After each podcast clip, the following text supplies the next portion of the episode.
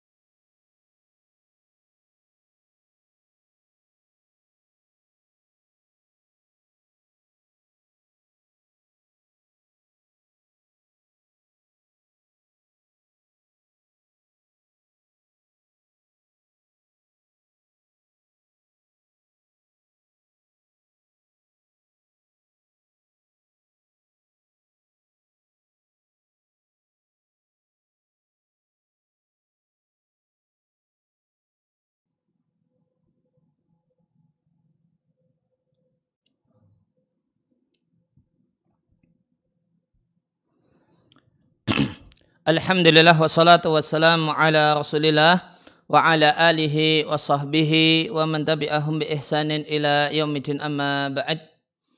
Kaum muslimin dan muslimah rahimani wa rahimakumullah kembali kita lanjutkan membaca dan mentalaah matan al-aqidah al-wasitiyah dengan uh, karya Abdul Abbas Ibn Taimiyah rahimallahu taala dengan penjelasan dari Syekh uh, Syekh Ibnu Sa'di rahimallahu taala di kitabnya At-Tanbihat Al-Latifah. Bal yu'minuna bi anna Allah subhanahu laysa kamitslihi syai'un wa huwas samiul basir. Bahkan mereka mengimani bahasanya Allah itu tidak ada satupun yang satupun makhluk yang serupa dengannya. Dan dia Allah maha mendengar lagi maha melihat. Ya, fala yanfauna anhu ma wasafa bihi nafsahu. Maka mereka tidak meniadakan dari Allah sifat-sifat yang Allah tetapkan untuk dirinya. Wala yuharifuna al-kalima amma dan mereka tidak melakukan tahrif, penyelewengan penafsiran al-kalima terhadap berbagai macam perkataan dari tempatnya. Wala yulhiduna fi asma'illahi wa ayatihi.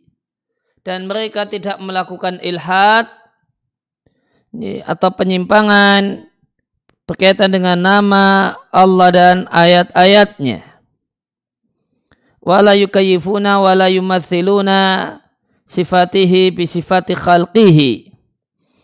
Tidak mentakyif tidak membahas bentuk dan uh, bentuk ya, atau bagaimanakah bentuk sifat. Wala yumathiluna dan mereka tidak melakukan tamsil menyamakan sifat Allah dengan sifat makhluk karena Allah Subhanahu wa taala la sumuya ala semua lahu atau la samiya lahu wala kufuwa karena tidak ada yang serupa dan yang sama dengan Allah. Wala yuqasu bi khalqihi subhanahu. Dan tidak bisa dianalogkan dan dikiaskan dengan Allah Subhanahu wa taala Ya, maka di sini ya, ya, maka di sini di penulis matan uh, menyampaikan hal-hal yang patut untuk diwaspadai berkenaan dengan nama dan sifat Allah Subhanahu wa taala. Yang pertama ada an-nafyu Kemudian ada tahrif. Kemudian ada ilhad. Kemudian ada takyif. Kemudian ada tamsil. Ini. Maka orang-orang yang beriman dengan iman yang benar, yang berakidah dengan akidah yang sahihah, mereka menghindari hal-hal ini. Mereka tidak melakukan an-nafyu, peniadaan dan pengingkaran terhadap nama dan sifat Allah Subhanahu wa taala. Dan an-nafyu itu kurang lebih sama dengan taktil.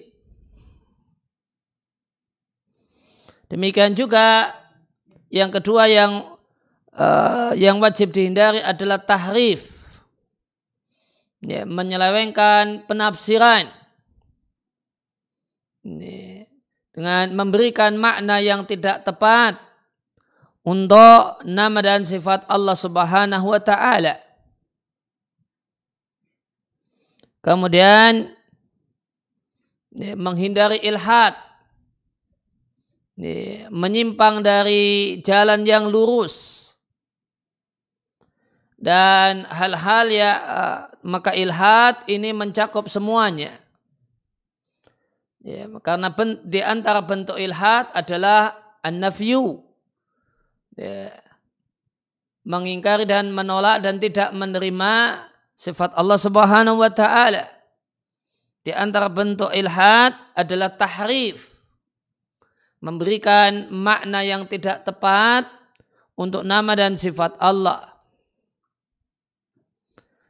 dan di antara bentuk ilhad adalah takyib dan tamthil. Untuk takyib membahas tentang bentuk sifat, ya.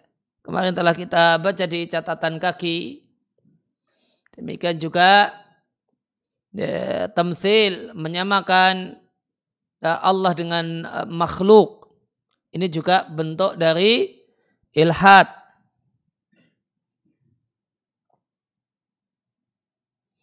Maka an-nafyu atau at-ta'til itu satu hal yang tidak dibenarkan.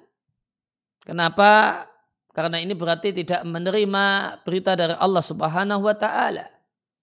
Dan menerima berita dari Allah tentang apa apa saja di antara nama dan sifat Allah adalah sebuah keharusan. Bagian dari ketundukan dan kepatuhan. Ini. Kemudian ya, tahrif itu satu hal yang terlarang. Ini karena Allah Subhanahu wa taala mencela tahrif yang dilakukan oleh Bani Israel.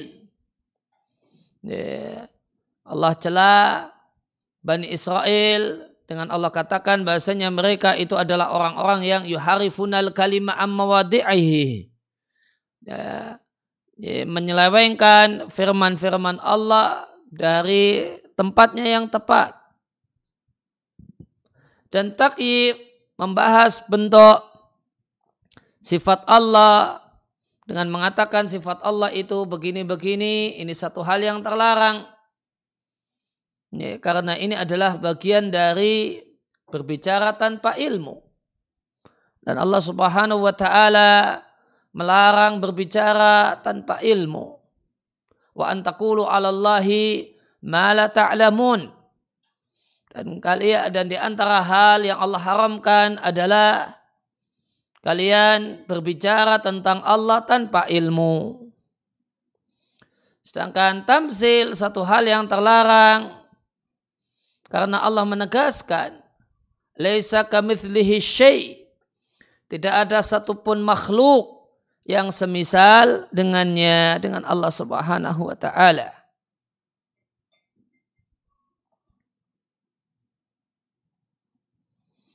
Nah, kemudian di lanjutannya matan fa'inau subhanahu maka dia Allah Subhanahu itu lebih mengetahui tentang dirinya dan tentang selain dirinya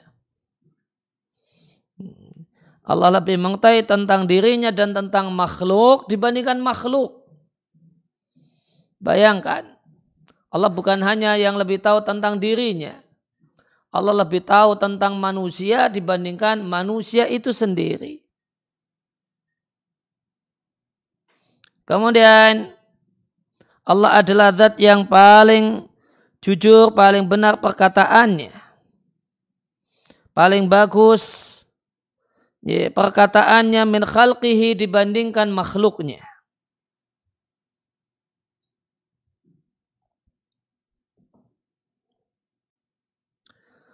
Thumma rusuluhu kemudian para rasul Allah adalah orang-orang yang ya, sadikun, orang-orang yang jujur, orang-orang yang berkata apa adanya.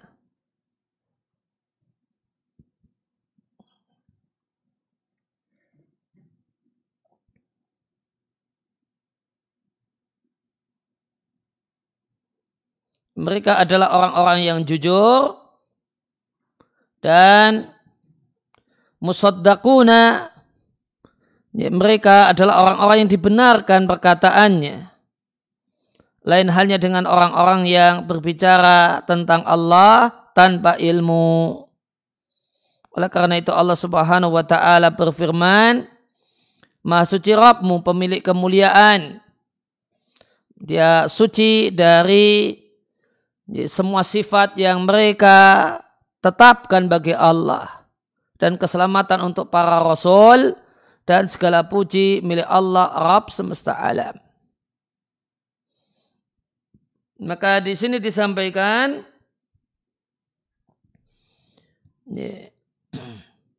tentang faktor diterimanya satu perkataan. Maka satu perkataan itu diterima, satu perkataan tentang satu hal itu diterima, di antara faktornya adalah ilmu.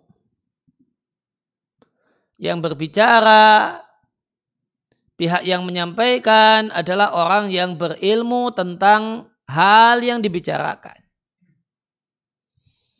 Kemudian yang kedua, kejujuran. Ya, maka pihak yang menyampaikan informasi tadi di samping dia betul-betul tahu hal yang dibicarakan, dia adalah orang yang jujur, tidak bohong, apa adanya, tidak mengada-ada dan tidak membuat-buat sesuatu yang berbeda dengan realita dan kenyataan. Kemudian yang ketiga adalah perkataan yang baik. Baiknya perkataan nah, maka perkataannya adalah perkataan yang gamblang, jelas. Bukan orang yang ngomongnya muter-muter, kesimpulannya tidak jelas.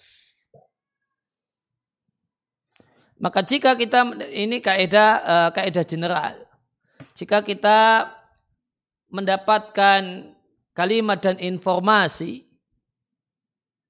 dan informasi tersebut diberikan oleh orang yang punya ilmu, punya data dan fakta yang akurat, yang telah terverifikasi tentang satu hal. Dan dia adalah seorang yang jujur. Seorang yang tidak bisa bohong. Ini, seorang yang jujur, tidak bisa dusta. Kemudian dia adalah seorang yang pandai berbicara, pandai berbahasa. Dia tidak membuat kalimat-kalimat yang bersayap, kalimat-kalimat yang multitafsir sehingga orang bisa sehingga audien itu bisa salah paham. Maka jika kita mendapatkan informasi dari satu pihak yang memenuhi tiga kriteria ini, maka itulah perkataan yang, itulah informasi yang layak untuk diterima.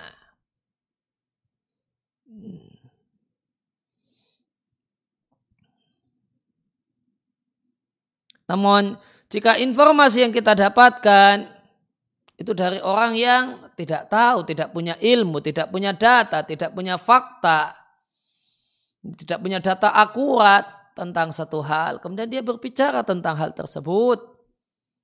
Ini, maka uh, semestinya respon kita adalah ya, tidak uh, minimal uh, mengambangkannya, tidak menerimanya mentah-mentah. karena kita tidak tahu pasti ini uh, informasi yang tepat, yang benar atau tidak, informasi yang tepat sesuai dengan kenyataan ataukah tidak. Demikian juga ketika pemberi informasi itu adalah seorang yang suka bohong atau orang yang suka hiperbol sesuatu yang kecil dia kesankan besar.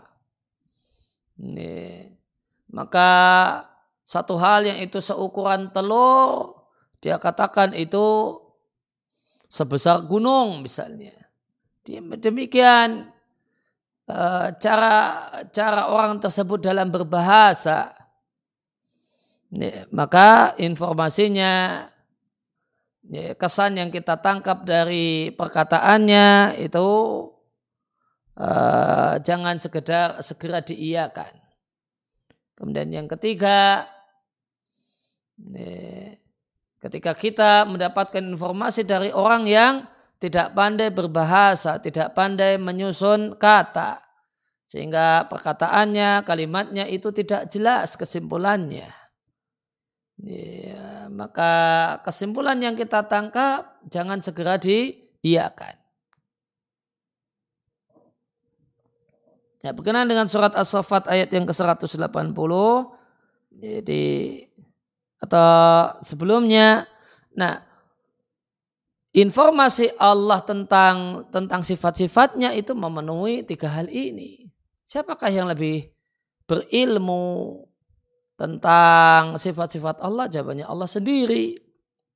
Siapakah yang lebih apa adanya? Ya, uh, lebih sesuai dengan realita ketika berbicara? Jawabannya Allah. Siapakah yang lebih pandai dalam berbahasa, dalam menyusun kata, dalam berkata-kata ya, dibandingkan Allah? Jawabannya tidak ada. Kemudian tentang As-Saffat ayat 180 dikatakan oleh penulis matan fasabaha nafsahu amma wasafa bihi al-mukhalifuna lirusuli. Maka Allah sucikan dirinya dari sifat-sifat yang diberikan oleh al-mukhalifun, orang-orang yang menyimpang. Orang-orang yang menyelisihi para rasul.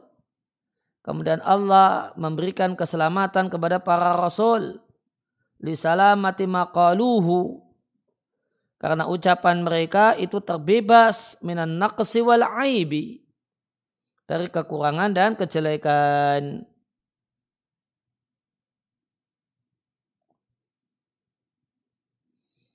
Ya, kemudian kita kita baca penjelasannya. Maka Musannif rahimallahu taala menyebutkan hadal asal satu kaidah wadhabita al-azima. Satu kaidah agung tentang ya, mengimani Allah secara ya, kaidah mengimani mengimani Allah. Beliau sebutkan secara global sebelum beliau mulai fit tafsil dalam memberikan rincian tujuannya supaya seorang hamba membangun di atas kaidah ini jami'a ma yaridu alihi. Uh, ini bacanya yaridu. Ya. Uh,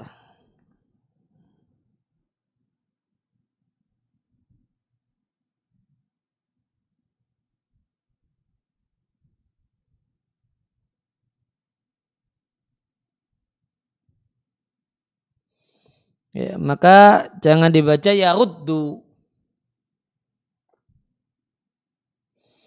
Ya, maka ada rodda ya ruddu.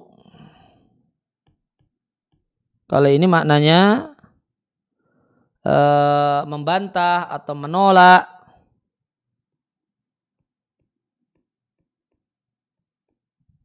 Ya, tidak menerima namun ada waroda yaridu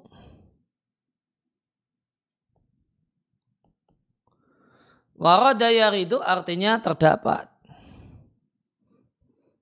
Biasa kadang saya terjemahkan dengan ya, terdapat.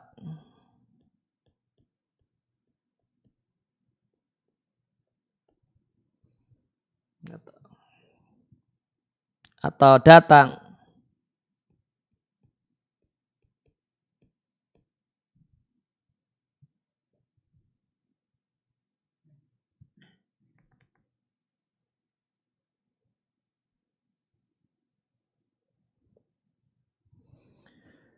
Maka tadi adalah kaidah global untuk membaca jami' ma yaridu alaihi. Semua yang sampai kepada kita ah, bisa diartikan sampai. Semua yang sampai kepada seseorang minal kitab ya sunnah dari ayat Al-Quran dan hadis Nabi.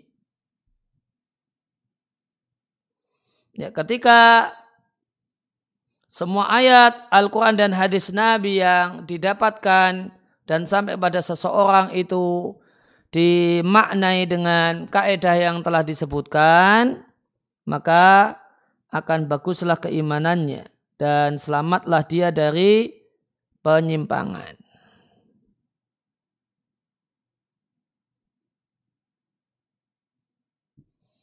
Fadzakar maka penulis menyebutkan bahasanya wajib wayata'ayan dan menjadi sebuah keniscayaan untuk mengimani semua yang Allah informasikan. Yang informasi ini Allah sampaikan dalam kitabnya dalam Al-Quran. Dan semua informasi yang disampaikan oleh Rasulnya Sallallahu Alaihi Wasallam. Maka wajib diimani dengan iman yang benar Itulah keimanan yang saliman, terbebas dari empat hal. Minat tahrifi wa ta'tili, terbebas dari tahrif, penyimpangan penafsiran, pemaknaan yang tidak benar, wa ta'tili pengingkaran dan penolakan, dan terbebas dari takyif dan tamthil tapi membahas bagaimanakah bentuknya watamsil atau menyamakannya dengan makhluk. Nah jika seorang itu terbebas dari empat hal ini maka bal yuthbitu ma'athbatahullahu wa rasuluhu. Dia menetapkan, menetapkan di sini bisa diterjemahkan dengan meyakini dan mengimani. Mengimani, meyakini semua hal yang disampaikan oleh Allah dan Rasulnya tanpa menambahi dan tanpa mengurangi.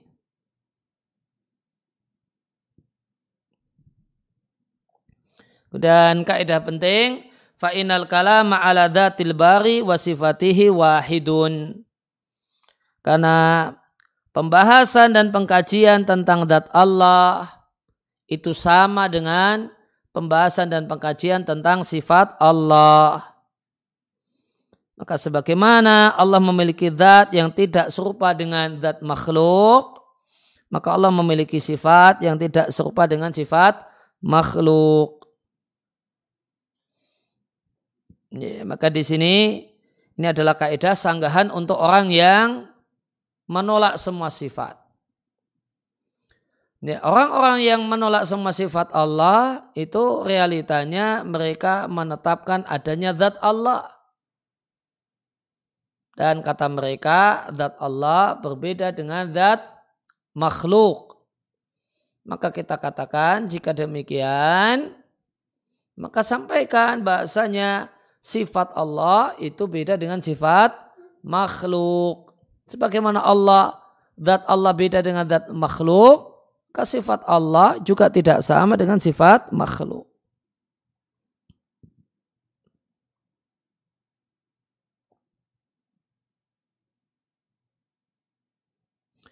Faman mala ila nafi sifati maka siapa yang cenderung pada ya, penolakan terhadap sifat, terhadap semua sifat atau sebagian sifat. Fawanafin mu'atilun muharrifun. Maka dia adalah orang yang melakukan penafian atau peniadaan atau negasi yang itu sama dengan taktil. Ya, dan itu sering kali mirip dengan tahrif. Waman kayyafaha dan siapakah yang membahas bentuk sifat atau matsalaha atau menyamakan sifat Allah dengan sifat makhluk maka dia itulah mumatsilun musyabbihun dialah orang yang melakukan tamzil dan ini istilah yang paling ya, paling tepat dengan istilah Al-Quran adalah melakukan tamzil Laisa kamislihi syai' yang ini bertentangan bertolak belakang dengan firman Allah Tidak ada satupun makhluk yang semisal dengan Allah. Dan dia adalah musabbihun, musyabbihun, orang yang melakukan tasbih. Dan tasbih yang terlarang ini adalah manakala maknanya semakna dengan tamthil.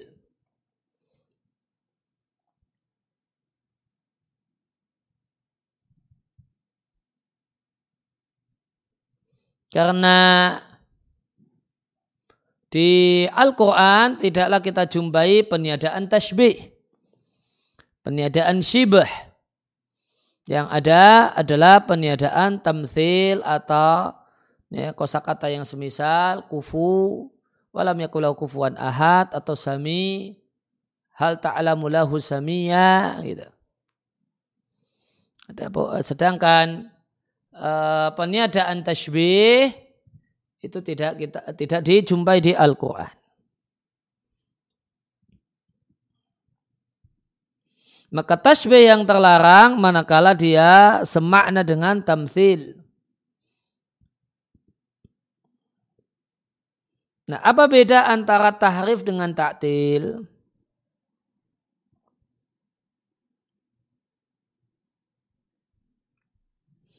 Jawabannya kalau dibuat urutan, Ya, kalau kita buat kronologi, maka yang terjadi adalah taktil terlebih dahulu, baru tahrif.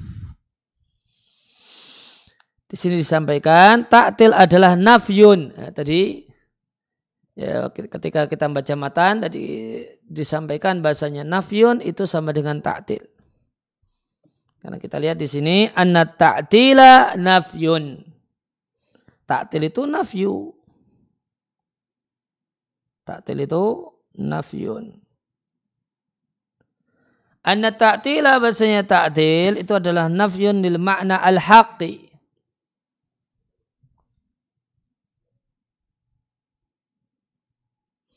Ya, adalah meniadakan makna yang benar. Itulah makna yang menjadi kandungan teks Al-Quran dan hadis. Maka taktil itu berkenaan dengan ya, taktil itu adalah peniadaan, namun di sini adalah eh, peniadaan yang terjadi adalah peniadaan makna yang benar untuk sifat Allah. Nah, setelah itu, setelah tak setelah taktil barulah terjadi tahrif.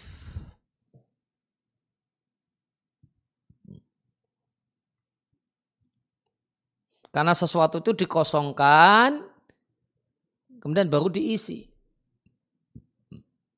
Maka dikosongkan dari makna yang benar, baru diisi makna yang tidak benar. Sedangkan tarif adalah tafsirun lin nususi. Melakukan penafsiran terhadap teks. Melakukan interpretasi terhadap teks Kemudian teks diberi pemaknaan, diberi penafsiran bil ma'anil batilati dengan pemaknaan yang tidak benar. Dan pemaknaan teks itu dinilai tidak benar karena pada saat la tadulu alaiha biwajin minal wujuhi. Nah, makna tersebut itu karena uh, tak dulu taknya kembali ke nusus. Karena teks tidak me, tidak menunjukkan hanya kembali kepada ma'ani. Maka ini kembali ke nusus.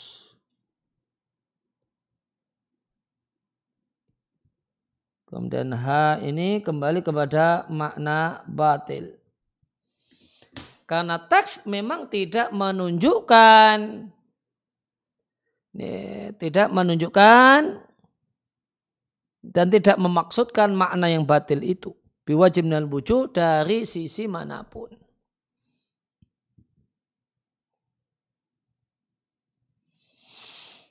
Jadi taktil yang ini sama dengan nafyun itu adalah langkah awal sebelum tahrif. Taktil dulu baru tahrif.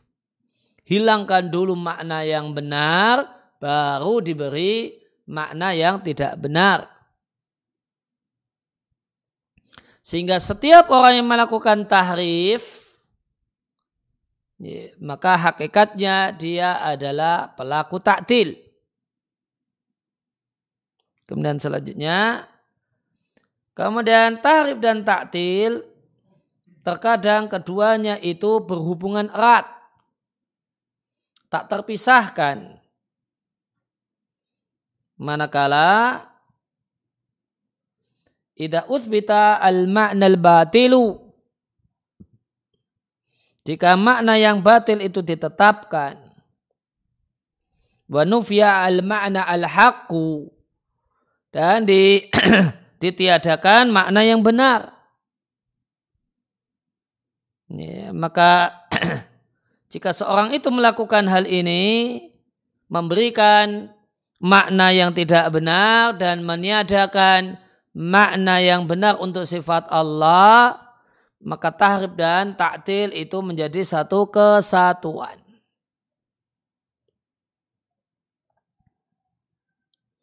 Kemudian namun terkadang dijumpai taktil tanpa tahrif. Semisal perkataan orang-orang yang mengingkari sifat, yang meniadakan sifat yang terdapat dalam Al-Quran dan hadis. Kemudian mereka mengatakan makna zahirnya jelas tidak diinginkan. Ketika mereka mengatakan makna zahirnya itu tidak diinginkan, Kemudian ditanya, lantas maknanya apa? Ternyata walakin nahum ternyata mereka tidak menentukan, tidak yu'ayyinuna, tidak menentukan makna yang lain. Nah, maka dalam kondisi ini hanya terjadi taktil ini, tanpa tahrif. Dan mereka menyebut diri mereka dengan sebutan tafwid atau pelakunya namanya mufawidhah.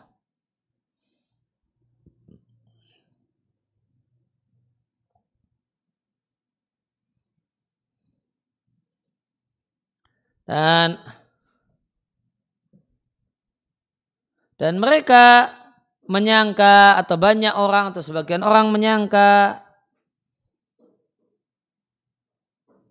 anna hada bahasanya tafwid itu adalah akidah salaf dan ini adalah kesalahan yang fatal.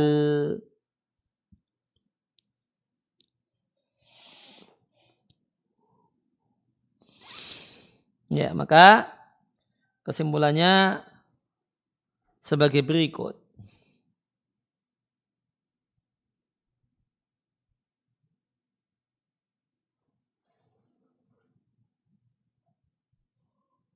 Jadi uh, meniadakan sifat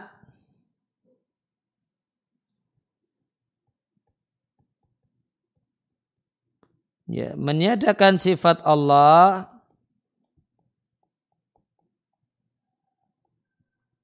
yang ini namanya adalah taktil atau nafyun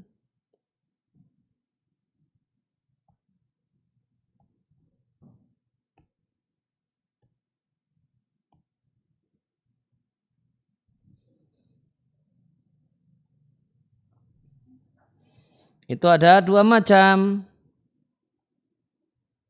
Ya, ada yang plus ya, makna yang tidak benar.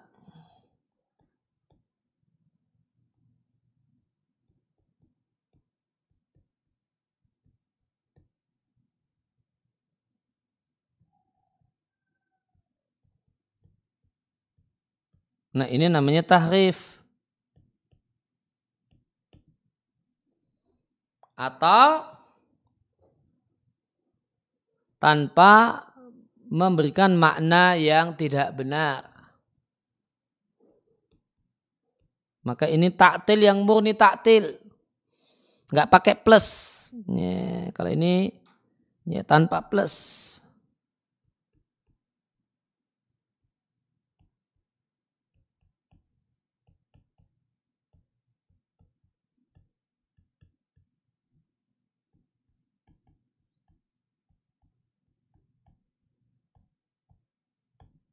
Nah, jika tanpa memberi makna yang yang tanpa memberi makna yang tidak benar, maka ini disebut dengan sebutan tafwid.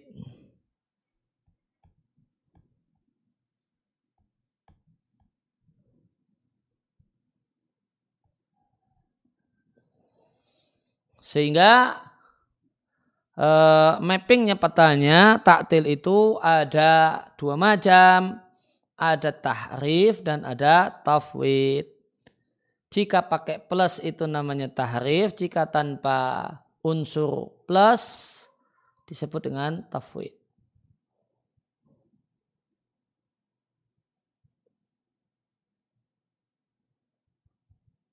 Dan tahrif ini itu bahasa ini diksi yang tidak enak. Ya, maka diperhalus oleh para pelakunya dengan istilah takwil.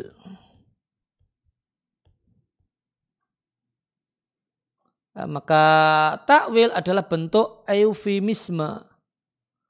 Memperhalus sesuatu yang uh, terlalu kasar untuk di ini. Sesuatu yang dinilai terlalu kasar.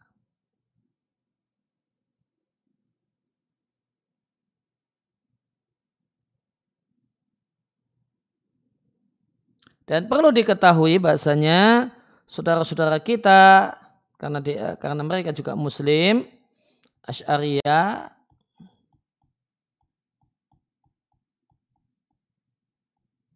Dalam merespon terutama sifat khobariyah sifat-sifat yang hanya kita dijumpai dalam uh, teks Quran dan hadis misalnya yadun, misalnya ainun, dan seterusnya, mereka berselisih pendapat ya, atau mempersilahkan menempuh dua cara. Silakan melakukan takwil.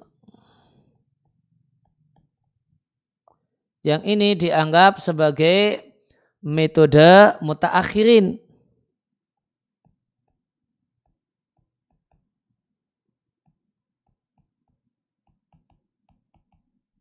atau melakukan tafwid.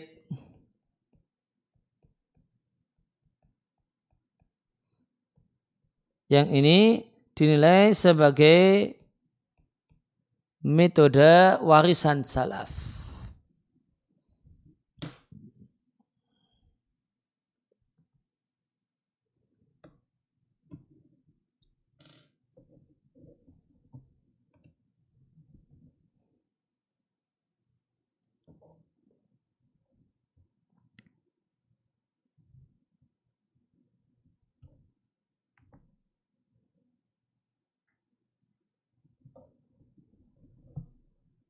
Sehingga tadi wayadununa dan mereka menyangka siapa merekanya?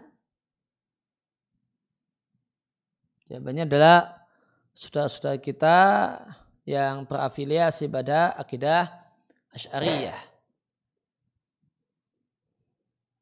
Mereka menyangka anna hada bahasanya ini itu tafwid adalah madhab salaf. Madhab di sini madhab akidah. Sehingga saya terjemahkan dengan akidah salaf. Dan ini adalah kesalahan yang fatal. Kenapa? Fa'inna salaf karena salaf. Mereka menetapkan sifat. Dan mereka melakukan tafid terhadap ilmu bentuk sifat. Mereka pasarkan kepada Allah. Sehingga mereka mengatakan bahasa yang sifat yang telah disebutkan itu diketahui. Namun bagaimanakah bentuknya itu majhul. Perhatikan bagaimana bentuknya itu majhul. Artinya Apakah tangan Allah itu punya bentuk? Punya. Cuma kita tidak tahu seperti apa. Apakah wajah Allah itu ada kaifnya, bentuknya? Jawabannya iya ada. Tapi tidak tahu. Maka perhatikan, majhul beda dengan makdum. Ini tidak diketahui itu bukan berarti tidak ada. Ada namun tidak diketahui mengimaninya hukumnya wajib wa isbatuhu nah ini uh, isbatu di sini terjemahnya kurang lebih sama dengan mengimaninya. Mengimaninya dan meyakininya hukumnya wajib. Dan bertanya tentang bentuk sifat. Ingat bentuk sifat bukan makna sifat. Bertanya tentang bentuk sifat itu bid'ah. Sebagaimana perkataan Imam Malik dan yang lainnya tentang sifat Allah istiwa berada di atas. Kata Imam Malik ini di catatan kaki tiga, dua atau catatan kaki. Ya dua dikeluarkan oleh Lalikai dalam Sarah Usul Sunnah, kemudian Asobuni dalam Akidah Salaf Ashabul Hadis dan Abu Nuaim Al Asbahani di kitabnya Hilyatul Auliya dinilai sahih oleh Ibnu Hajar. Ya, dari perkataan Imam Malik atau yang lain. Yang lain itu contohnya di catatan kaki tiga lalika dan as-sunnah bayaki dan asma sifat dahabi dalam al-ulu. Mintukin iddatin dari sejumlah jalur semuanya dari Rabi'ah yaitu Rabi'atul Ra'yi gurunya Imam Malik. Sanad sampai Rabi'atul Ra'yi dinasahih oleh Syekhul Islam Ibn Taimiyah rahimahullah ta'ala di Fatwa Hamawiyah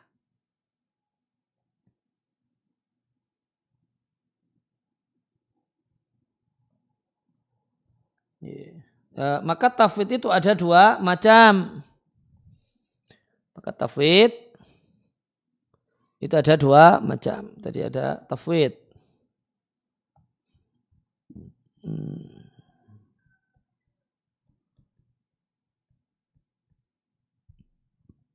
Ada tafwid apa hakikat sifat atau makna sifat.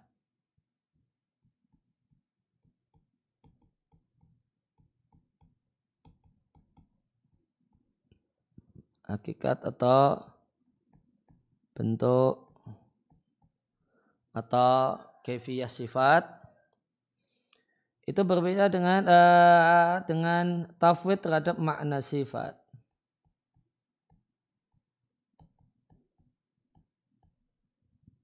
Nah, tafwid yang dilakukan oleh salaf itu adalah tafwid bentuk terhadap hakikat dan bentuk sifat. Nah, ini tafidnya salaf.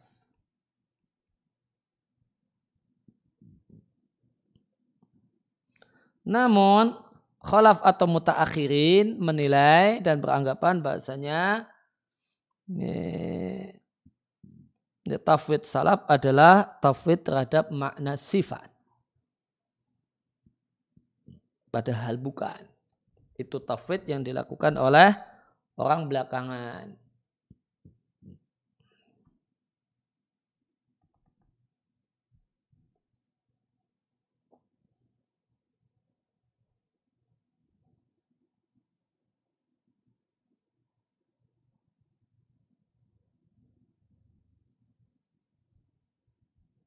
Nah, kemudian wa amma kauluhu sedangkan perkataan uh, penulis matan tanpa takyib dan tanpa tamzil maka beda di antara keduanya adalah takyif itu adalah membagaimanakah membagaimanakan sifat Allah dan melakukan pengkajian tentang hakikat sifat. Sedangkan tamzil ayo an yuqala fiha sifat-sifat Allah itu dikomentari dan dikatakan semisal sifat makhluk.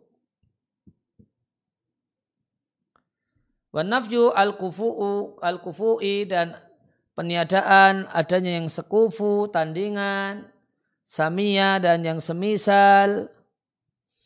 Maka meniadakannya berarti meniadakan takyib wa tamthil.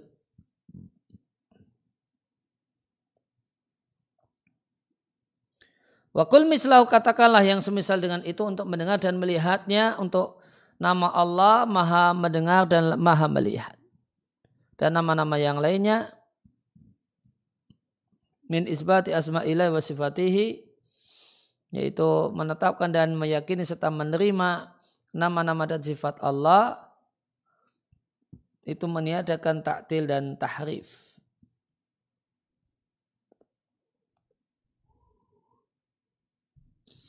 Maka fal mu'minul muwahhid, maka seorang mukmin yang bertauhid menetapkan dan meyakini semua sifat dalam bentuk yang layak dengan keagungan dan kebesaran Allah.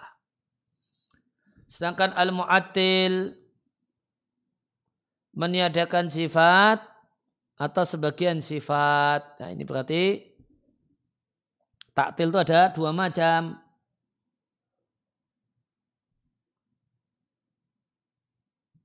ada taktil parsial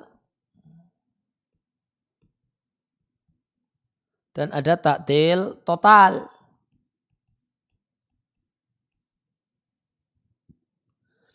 duhu kebalikan dari taktil adalah tamsil. Tamsil adalah orang yang meyakini sifat Allah namun dalam bentuk yang cocoknya bagi makhluk. Wa nususul kitabi dan teks Al-Quran dan hadis yang tidak mungkin untuk dihitung seluruhnya, eh, yang tidak mungkin dihitung. Kuluhat tashtariku semuanya punya titik kesamaan eh, yaitu mendukung ala hadal asli kaidah ini yaitu menetapkan dan mengimani sifat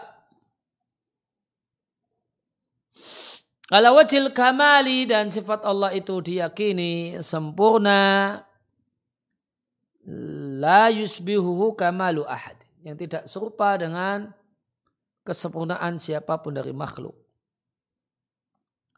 Wahia ianya kembali ke nusus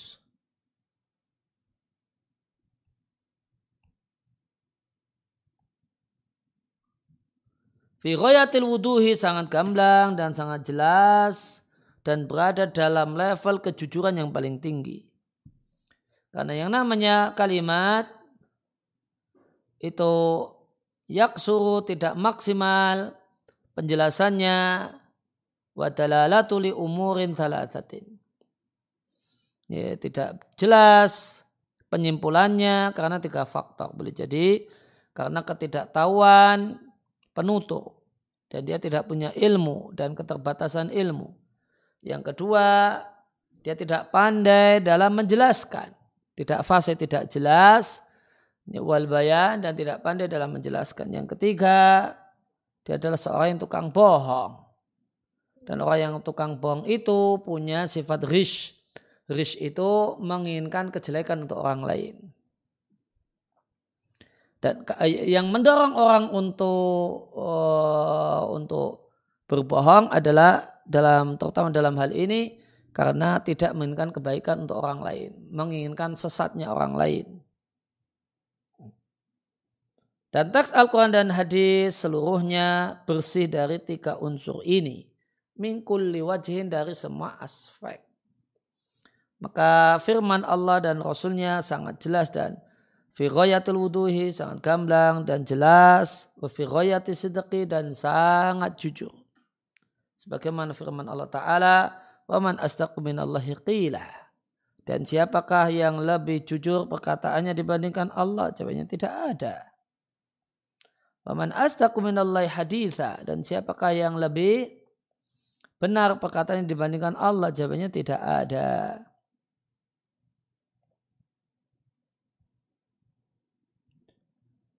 Dan firman Allah Ta'ala dan tidaklah mereka mendatangkan Bimasalin permisalan yang permisalan ini untuk melegitimasi kesesatan. Untuk membenarkan kesesatan. Illa ji'na kabil haqqi. Kecuali kami akan hadirkan dan datangkan kebenaran dan sesuatu yang lebih gamblang dan lebih baik penjelasannya.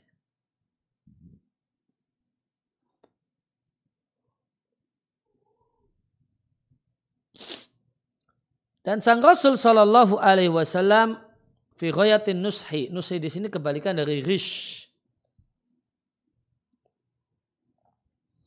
Itu dalam puncak an-nushi menginginkan kebaikan dan yang terbaik untuk orang lain.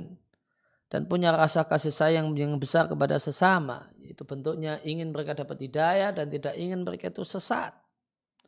Ditambah dia adalah orang yang paling berilmu paling jujur dan paling fasih perkataannya. Jadi kalau tadi tiga faktor ya itu kalau mau dibuat lebih detail, ya, risk itu bisa disendirikan. Ya, maka bukan tiga namun empat. Ya, bohong kemudian risk. Menginginkan kejelekan untuk orang lain.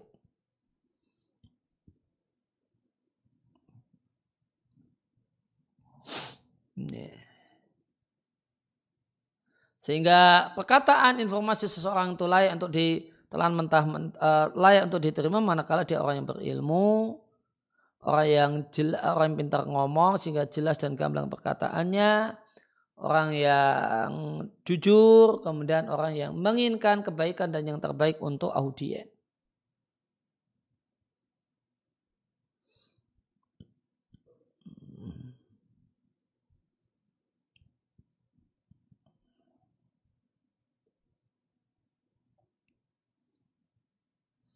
Maka di sini disampaikan Rasul Shallallahu Alaihi Wasallam itu berada dalam puncak anushi menginginkan kebaikan. Ini satu. Dan, dan kasih sayang besar kepada sesama. Dan beliau adalah orang yang paling berilmu tentang Allah. Orang yang paling jujur perkataannya. Jika dia tidak mau dusta tentang, tentang manusia, apalagi tentang Allah. Kemudian yang paling gamblang omongannya Wa ansahu al khalqi lil khalqi. Dia adalah manusia yang paling menginginkan kebaikan untuk sesama manusia. Jika demikian maka mungkinkah ada dalam perkataan beliau satu unsur kekurangan dan ketidaksempurnaan. Bahkan perkataan Nabi adalah puncak yang tidak ada di atasnya puncak. Berada dalam puncak kejelasan, wal dan kejelasan adalah haqaik dalam menjelaskan berbagai macam fakta dan realita.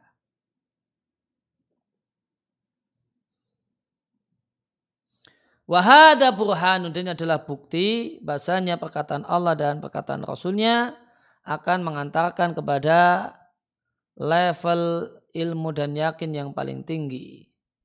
Dan Allah itu menyampaikan kebenaran dan memberikan petunjuk pada ila sawa'is sabil, jalan yang lurus. Nah ini kalimat berikutnya adalah satu prinsip yang wajib dipegang oleh setiap muslim kebenaran yang manfaat ada isi kandungan firman Allah dan perkataan Rasulnya dalam semua bab. Al-Haq itu adalah isi kandungan firman Allah dan perkataan Rasulnya. Ini wajib diyakini oleh setiap muslim. Apa itu kebenaran? Isi Al-Quran dan hadis Nabi. Dalam semua hal, lasiyama dalam uh, bab ini, bab, uh, bab iman, ala wa aslul usuli kuliah yang merupakan pondasinya pondasi. Wahada dan demikian makna perkataan penulis matan fi iradihi yang membawakan ayat yang mulia. Subhana rabbika rabbil izzati amma yasifun wa salamun alal mursalin walhamdulillahi rabbil alamin. Maka Allah tasbih Allah sucikan dirinya dari perkataan orang-orang yang menyimpang terhadap para rasul dan mendoakan keselamatan untuk para rasul. Karena selamatnya apa yang mereka katakan selamat dan terbebas dari kekurangan dan aib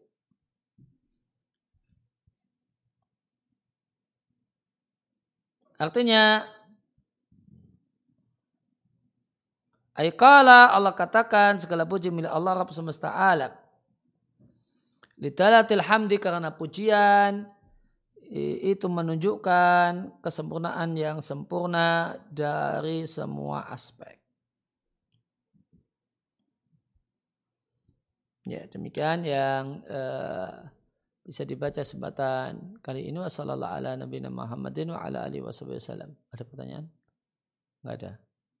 Subhanakallahumma bihamdika asyhadu an la ilaha illa anta astaghfiruka wa atubu ilaik.